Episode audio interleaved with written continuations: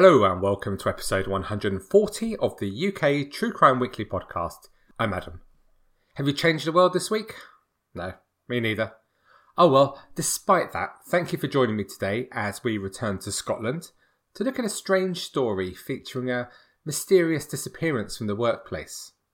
But before we begin, a big thank you to all my supporters on Patreon, but especially this week's new members of this exclusive club. That's David Smith and Anita Mitchell. I hope you all enjoy bonus episode 30, which was released this week, and the other 29, of course.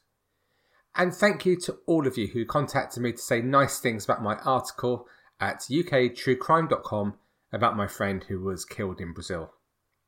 So let's start today by setting some context for the events we're going to talk about, which centred around the 4th of May 2010. In the UK music charts, Good Time by Roll Deep was in the top spot, keeping Usher and will.i.am from the number one position with OMG. In the US charts, it was B.O.B. Bob something featuring Bruno Mars with Nothing on You. And in the Australian album charts, top seller this week was The Bieber with My Worlds, replacing Lady Gaga with Fame Monster. Incredibly, this was the month that David Cameron became Prime Minister. In New York, the last piece of the Yankee Stadium fell in the Bronx, marking the end of the two year demolition process. Chelsea beat Portsmouth in the FA Cup final with a goal from Didier Drogba. Although, as someone who follows the mighty Leeds United, Chelsea aren't a team I have any fondness at all for. It was hard not to have a grudging respect for Drogba, I think. Chelsea completed the double with an 8 0 victory over Wigan in the final game of the season. In the 55th Eurovision Song Contest, Lena for Germany won singing Satellite in Oslo. No, me neither. And 16 year old Australian sailor Jessica Watson became the youngest sailor to circumnavigate the globe, an incredible achievement. And in UK true crime news, Stephen Timms, Labour MP and former Treasury Minister, was wounded in a stabbing in his East Ham constituency. A woman was later arrested for attempted murder. Stephen Griffiths, the so called crossbow cannibal, was arrested for the murder of three sex workers in Bradford and shy and retiring Lib Dem MP David Laws resigned as Chief Secretary to the Treasury after admitting he had claimed expenses to pay rent to his partner. Incredibly, and please explain to me if you know why this was the case, he did not face any criminal charges for this act. Scotland's capital, Edinburgh, is a stunningly beautiful city with a population approaching 500,000, although that population is about to rocket with the Edinburgh Festival kicking off shortly. Suzanne Pilley was a 38 year old bookkeeper from Edinburgh. On Tuesday, the 4th of May 2010, she was feeling happy with the world. As her new relationship with Mark Brooks was going well, they just spent the night together. Like so many city workers, she had a routine that she stuck to, and that morning, like every other, she took the bus into the city to her job in finance at Infrastructure Managers Limited, IML, in Thistle Street. She popped into Sainsbury's to buy a sandwich and a bottle of water, and CCTV recorded her leave at 8:51 a.m. and she turned into the street where she worked. But Suzanne didn't make it to her desk, and she's not been seen since. Her colleagues were immediately worried. If she thought she was going to be late, Suzanne would let them know. She was very close to her parents and spoke to them daily, and it was they who called police later that afternoon to report their daughter as missing. At first, it was a standard missing person case, but the police quickly ruled out the possibility that she disappeared of her own free will after establishing that no belongings were missing from her home.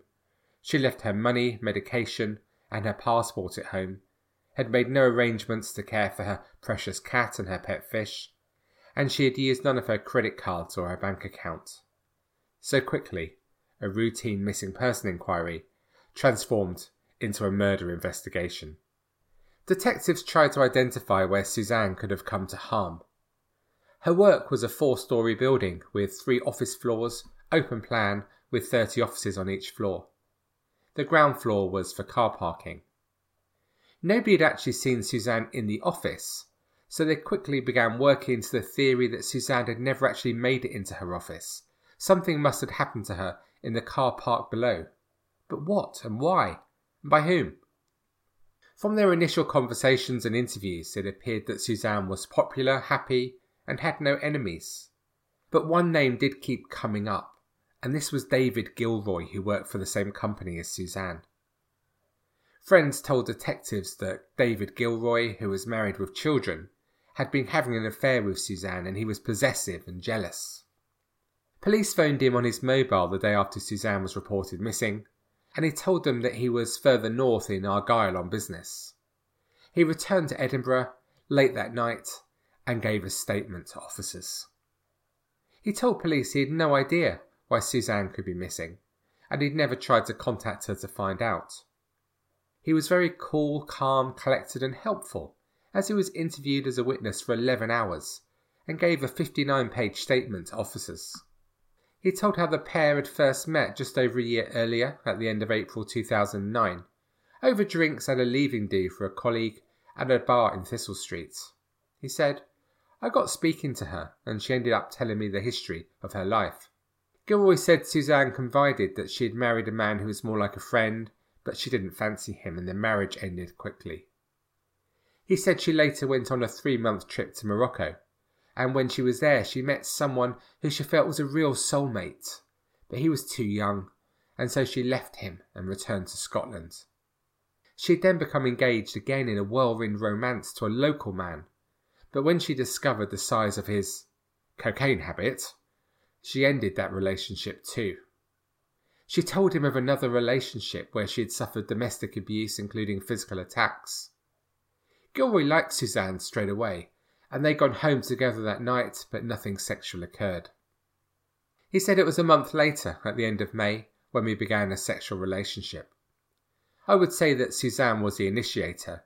She made it clear that she was interested in me. Despite being a married man with children, Gilroy was unable to resist, and the affair began with Gilroy spending two or three nights a week at Suzanne's flat, telling his wife Andrea that he was working but then Andrea found out.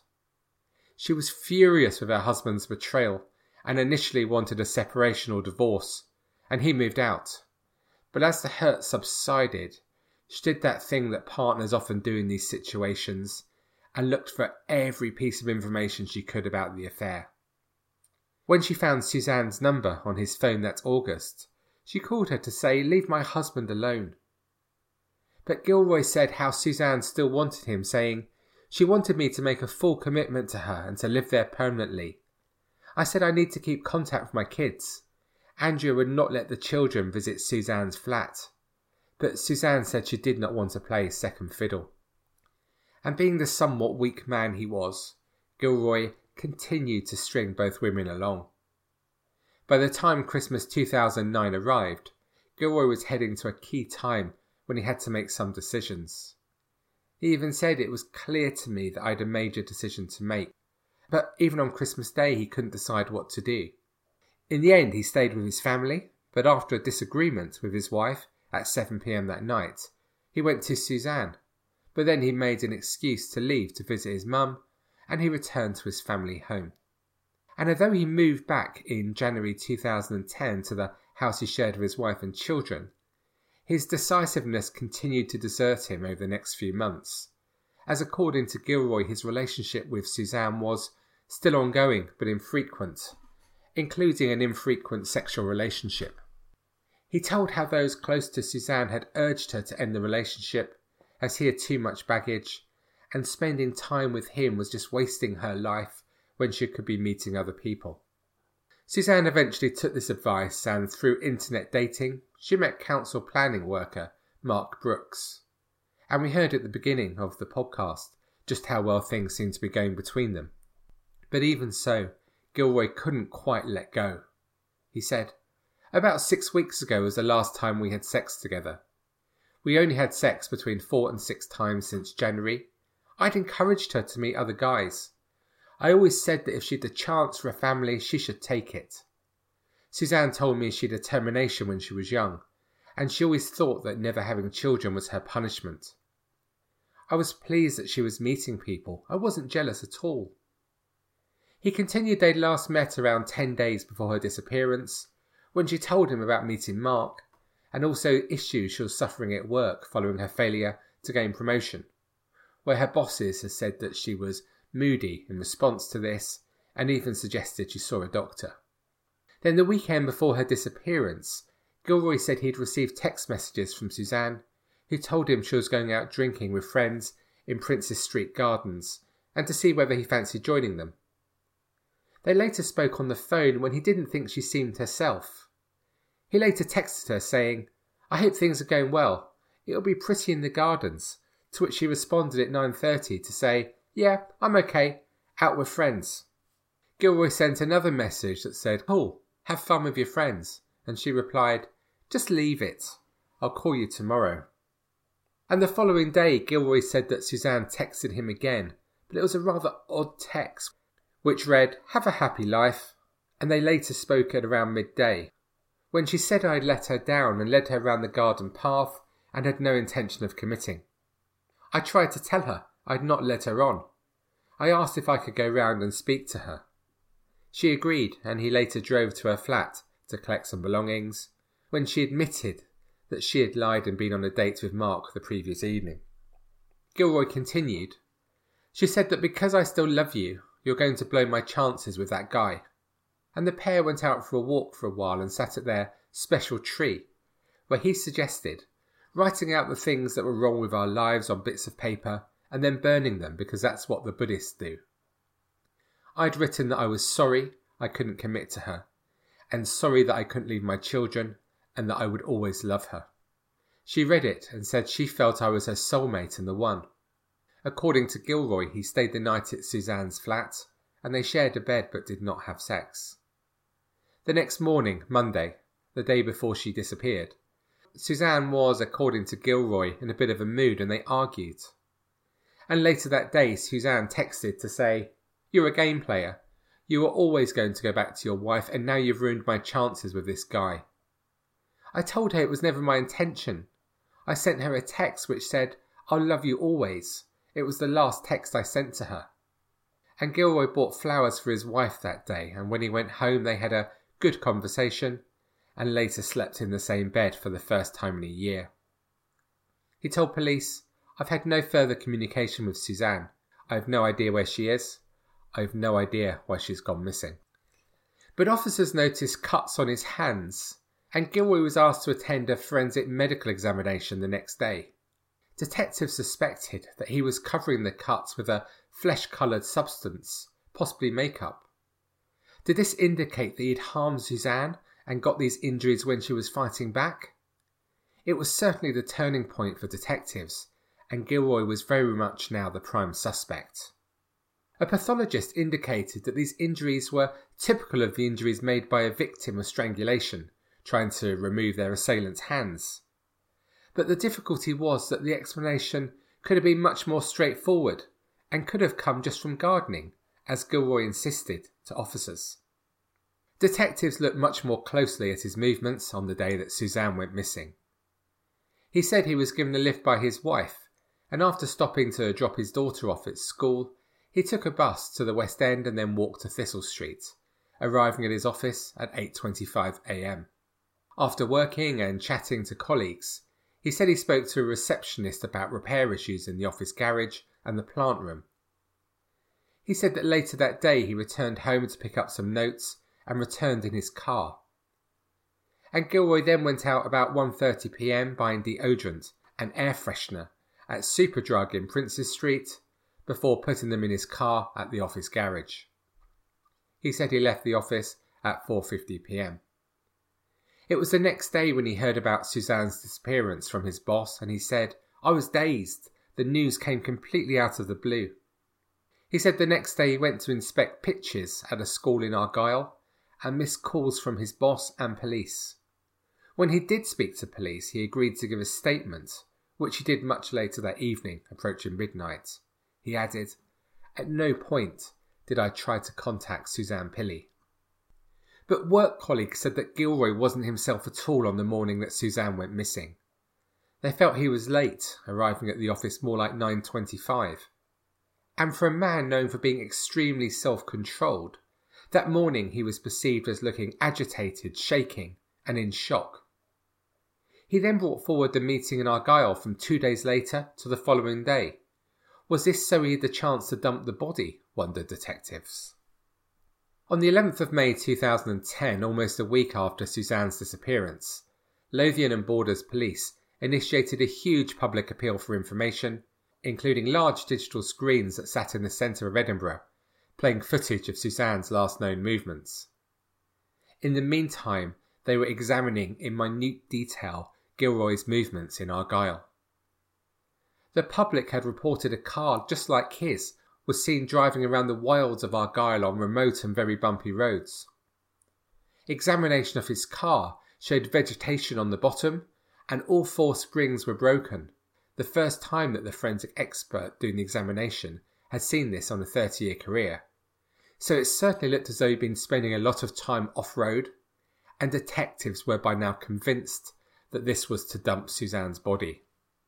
Two dogs from Yorkshire were brought in to smell for human remains and worked together to give corroboration of their evidence. They went through the entire work building and only showed two positives one on a concealed stairwell in the car park, the other beside a door. This was a door that needed to be opened with two hands, so anybody wanting to leave had to put down anything they were carrying. So detectives believed that Gilroy and Suzanne had met on the stairwell on the day she went missing. They'd argued Gilroy had killed her there, left her body, and continued with his day. He went home to get his car. He bought air fresheners to put in his car, brought his Argyll trip forward, and later reversed his car to the garage door and placed Suzanne's body in the boot. The dogs also tested positive in his car boot, but although the overpowering smell of air fresheners was found there, none of Suzanne's DNA was recovered. Gilroy returned home that night and spent the evening with his family, potentially knowing all the time that Suzanne's body was in the boot of his car. The next day he headed north to check on a school his firm was overseeing. But he didn't take a direct route and instead headed much further north than he needed to. Detectives were certain he had detoured along the A83 to somewhere near the beauty spot Rest and Be Thankful, with enough time to dispose of Suzanne's body. And however many times they drove the same journey from Edinburgh to Inverness, 124 miles and two hours of Gilroy's time were unaccounted for. Gilroy couldn't provide an explanation and laid the facts there based on his fuel consumption. A targeted, intensive search was carried out over rough terrain, but Suzanne's body couldn't be found. Detectives examined what were Gilroy's motives for killing Suzanne. Was it jealousy that she'd met another man? A search of devices backed up this theory and showed that Gilroy was a very intense, possessive, and sometimes violent man.